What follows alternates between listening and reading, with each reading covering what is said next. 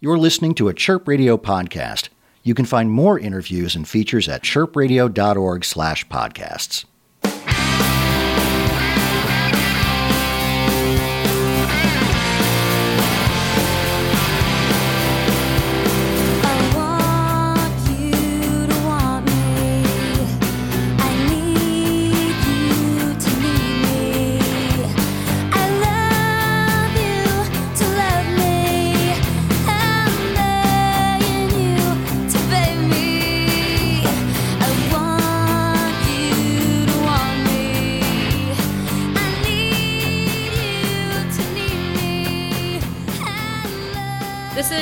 Velasquez with Chirp Radio. Um, I'm here today with Kay Hanley and Michael Eisenstein from Letters to Cleo. Hello. Hi. Hi. Thanks so much for taking the time to chat with me. I'm really excited. All right. So I mentioned right before we started chatting that I wanted to talk a little bit about high school, but just to go back in time a little bit, um, I've been a, a pretty big fan of Letters to Cleo since high school. so which was like last year. no, actually, for me, that was um, the late '90s, early aughts, Okay. and you know that at that. So you're a 10 Things I Hate About You fan. I am Yes. exactly. No, it's, it's a Ah. whole different breed of fan that we never really got to meet and never saw us play live because we broke up right after the movie. Really? Yeah. So yeah. there's a whole Yeah. bunch of people like you that we don't really know about, but Well- it's nice to meet you. yeah. We've heard of you. Oh, well, here I am. Yeah, Hi. exactly. I mean, that was also an interesting time because it was right at the brink of the internet as we know it. And Mm-hmm. so the way I could only find out about new music was either through whatever was playing on the radio or on MTV. And so, you know, I found out about Letters to Cleo through 10 Things I Hate About You. I also, like, you know, when I was 14, loved the movies Josie and the Pussycats. And, Oh, good. and the craft. And so, um, you know, looking back on it now, uh, what kind of an impact did being part of those films have on the band? They, I mean, th- those projects came either at the tail end of our careers as a band or after we had broken up. Uh, the Craft and 10 Things I Hate About You were projects that we did kind of at the end. And uh, and then Josie and the Pussycats, we had broken we we had broken up. Yeah, we were already split up then. with it. Yeah. So really, those projects kind of gave birth to like new careers for all of us. It really influenced how I went forward in the music business as more of a behind the scenes person, doing mm. like vocals for hire, production for hire, writing for hire, and as opposed to like being a lead singer. So it was good transitional stuff, Yeah. educational. Was that going in that direction something that um, just happen organically, or, uh, you know, at that point where you're like, oh, let's try these other things in our career, or. Um, no, it just happened kind of by, by happenstance. This guy was one guy named Ralph Sall was really pivotal. He was a pretty successful music supervisor working on a bunch of films, teen films, and he had asked us to do one other project and we couldn't do it. He came back around when the craft happened, and we did that. Had a great experience with him working on uh, Dangerous Type, and then uh, he kept in touch. Yeah. And he's the same one who did Ten Things I Hate About You, and that and that's how that happened. Uh, Josie and the Pussycats came through some other people, but they all just kind of were like, you know, a phone call. You guys available? Yeah, we'd love to do that. And, yeah. and the, the funny thing about Ten Things I Hate About You is we were originally supposed to do it one song.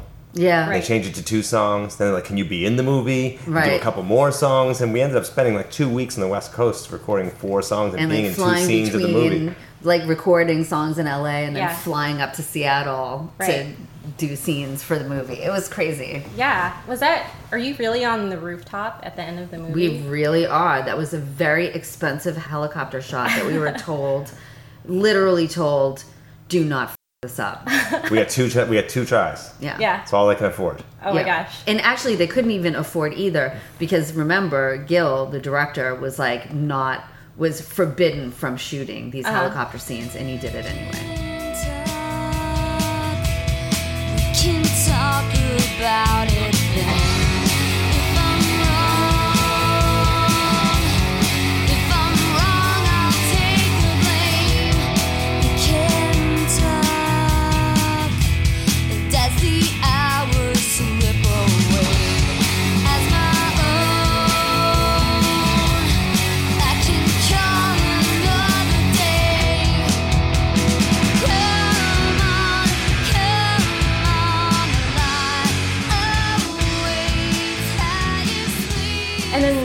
recently, you were also in Parks and Rec as Yeah. Ben Wyatt's favorite band, one of the characters. Um, Yeah. Did you know that shout out was going to happen in that episode when he wears the shirt almost the whole The show? only way, the only reason that we knew that something was afoot was they they called us to ask for a, a style of shirt, which we didn't. Ha- I mean, I guess we pointed them in the direction Mm-hmm. of. You probably remember this better than I do. Yeah, the showrunner called our manager um, looking for a shirt for to be a prop on the show, Yeah. and he said, "Never mind, we're just gonna have the art department make the one that we want, how we want it, because we didn't have anything like what they wanted." And um, so we knew that there was going to be a prop of a Letters to Cleo shirt in the show, but we didn't know the context, and we didn't know that it was going to happen multiple times. Yeah. And uh, We certainly didn't know that a season later we would be on the show. so that was like a total surprise. We didn't find out about what the the shirt what was going to happen with the shirt until it had happened And Twitter it blew popped up and Twitter blew up and we were like trending worldwide Right. Yeah. on Twitter and we were just like what? it was crazy. like on a good day, Letters to Cleo Twitter, which at that point we just had just because someone made it for us so that no one else would take it. Right. We weren't really doing anything actively. Um, You know, a good day now, even with a tour and a record, like we'll get you know 20 notifications or mentions a day. It was like all of a sudden, just out of the blue in 2011, it was like, Yeah. you've been mentioned 30,000 times. Like, Yeah. what?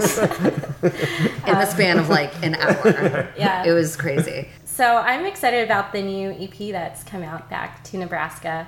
What inspired the reunion to get back into the studio and start writing new songs again after all these years? Well, anytime we run into each other in any configuration, so it's like, dude, we should totally like play a show or write a song or, and you know, we we've been we say this to each other several times a year, every year for the past eighteen years. So um, it doesn't ever lead to anything. In two thousand seven, two thousand eight, we did or two thousand eight nine. We did a bunch of dates, but we didn't record any new music. It was just, you know, dicking around having fun so uh, i mean which we're still doing that's what this is all about too Uh-huh. it's just not it's dicking around and having fun that's the only reason to do it but michael and stacy were at a Jonny Polonsky show yeah. last year In earlier in the year in la and they did the thing i'm like dude we should totally write some but it just happened to it was just one of those like seconds and inches kinds of things Well, Stacy has also been on tour 90% of the time for the last eight years. Right. So he's always been the one who's kind of not been available, even though he's the one who's always like, let's play. yeah He's never available. Yeah. He actually like finished up with the last like bunch of dates he was doing with Miley Cyrus and um, was going to take a year to he's ha- having a baby and just going to be around, do writing and production in LA and, and do less touring. Mm-hmm. Yeah. So he was sort of like, this time I really want to do it and can do it. Let's make it happen. And we, Cool. you know, so he, he forced the issue because he was available. Yeah. and then um, Greg, who still lives in Boston, um, like had like a couple of snippets of songs laying around, just like chord progressions and stuff. And he made like a work tape of a bunch of stuff and sent it to us. And Yeah. uh, I picked out a couple that I heard like melodies over, and uh, Michael, Stacy, and I got together in LA and just wrote like finished the stuff that Greg had started. So we kind of just we were just trading back and forth tapes and recording the stuff bi-coastally, Cool. and then uh, and then we.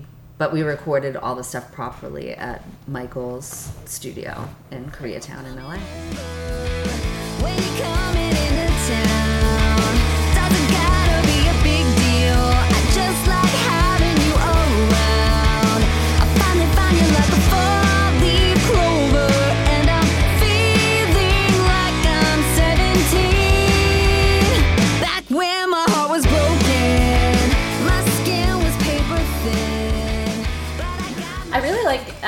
The way you released it through this crowdfunding site, uh, Pledge Music. Yeah. So did you end up funding the whole EP just by giving away all of your memorabilia from your basements? And, You know, we didn't really. at this occasion, we didn't go for like the sort of fund the EP option. Uh-huh. It was like we just made the EP ourselves and just got it done. And then our friend Jay over at Pledge was like, he's done you know a lot of '90s bands. Current pledge campaigns, Presidents of the United States, and Sloan, and Blake Babies, and all this stuff. Yeah. Yeah, I and saw he, Pixies are on there. yeah, Like all these. I mean, yeah. Melissa Etheridge is on there now. yeah. um, he, he just said like you know here's some things you can do Mm-hmm. like what do you guys have laying around from the old days that you've been moving with for all these years and you can just get rid of it he just sort of he just sort of walked us through like a business model to so we can do something like this and play chicago play new york play san francisco and actually like make a little money instead of losing money Right. so and Mm-hmm. Cool. take time off from work and all the other things to, that make this possible yeah. so it was just more of that kind of Yeah. idea Fun. and it's such a personal way to do it Mm-hmm. you know to just constantly being connect and the fans really connect to it and we can connect we can see what people like what people are responding to instead of like you know in the olden days it's it, there was always like this firewall in between fans and the band of like the label and the publisher Mm-hmm. and manager that like stopped the communi- the flow of communication. Now it's like they can come directly to us and we can go directly to them, Mm-hmm. and it's a much more, I guess, an intimate process yeah. than it used to be. Cool. Um, so how has it been getting out there and touring again and seeing all the fans? it's been great. The shows are awesome. Uh, meeting fans like you that we never got to meet the first time, and then re-seeing old fans like, remember you came, Yeah. you met me, and we hung out in Richmond, Virginia, and I was 16. Like, yes, I do remember that. Right. Well, what um, you know, what's next after this tour? Can we ex- expect any more letters to Cleo, or is this it?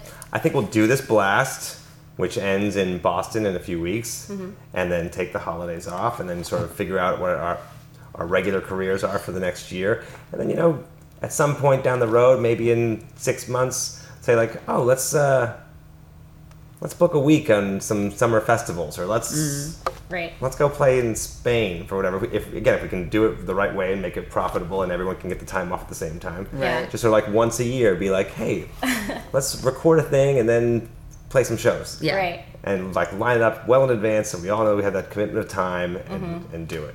And we you just don't have to do it the way we used to do it, which is Yeah. like you hole up in the studio for a year and then Yeah. release this album and if it doesn't take off then it's like everything's dead and it's like you really can't And get you on know, the bus for four months, and like you know, you can just go like, hey, let's play two shows in Chicago in November, okay? and like make a And poster fly out for it and- and like and like release a song And and, like like, like by the sit in the time you get there hours. yeah by the time you get there it's like the fans know the words to the song and everybody get you know it's like you can Yeah. just do gives there's a lot more bang for your buck literally for everyone involved Yeah. for the fans and for the band and so but again if it's easy and fun is you know really what we're going for with this thing Cool. That Yeah. sounds good. Well, thank you so much for uh, chatting with me. thank you Marites very nice to meet you Nice to meet you. and your very impressive recording gear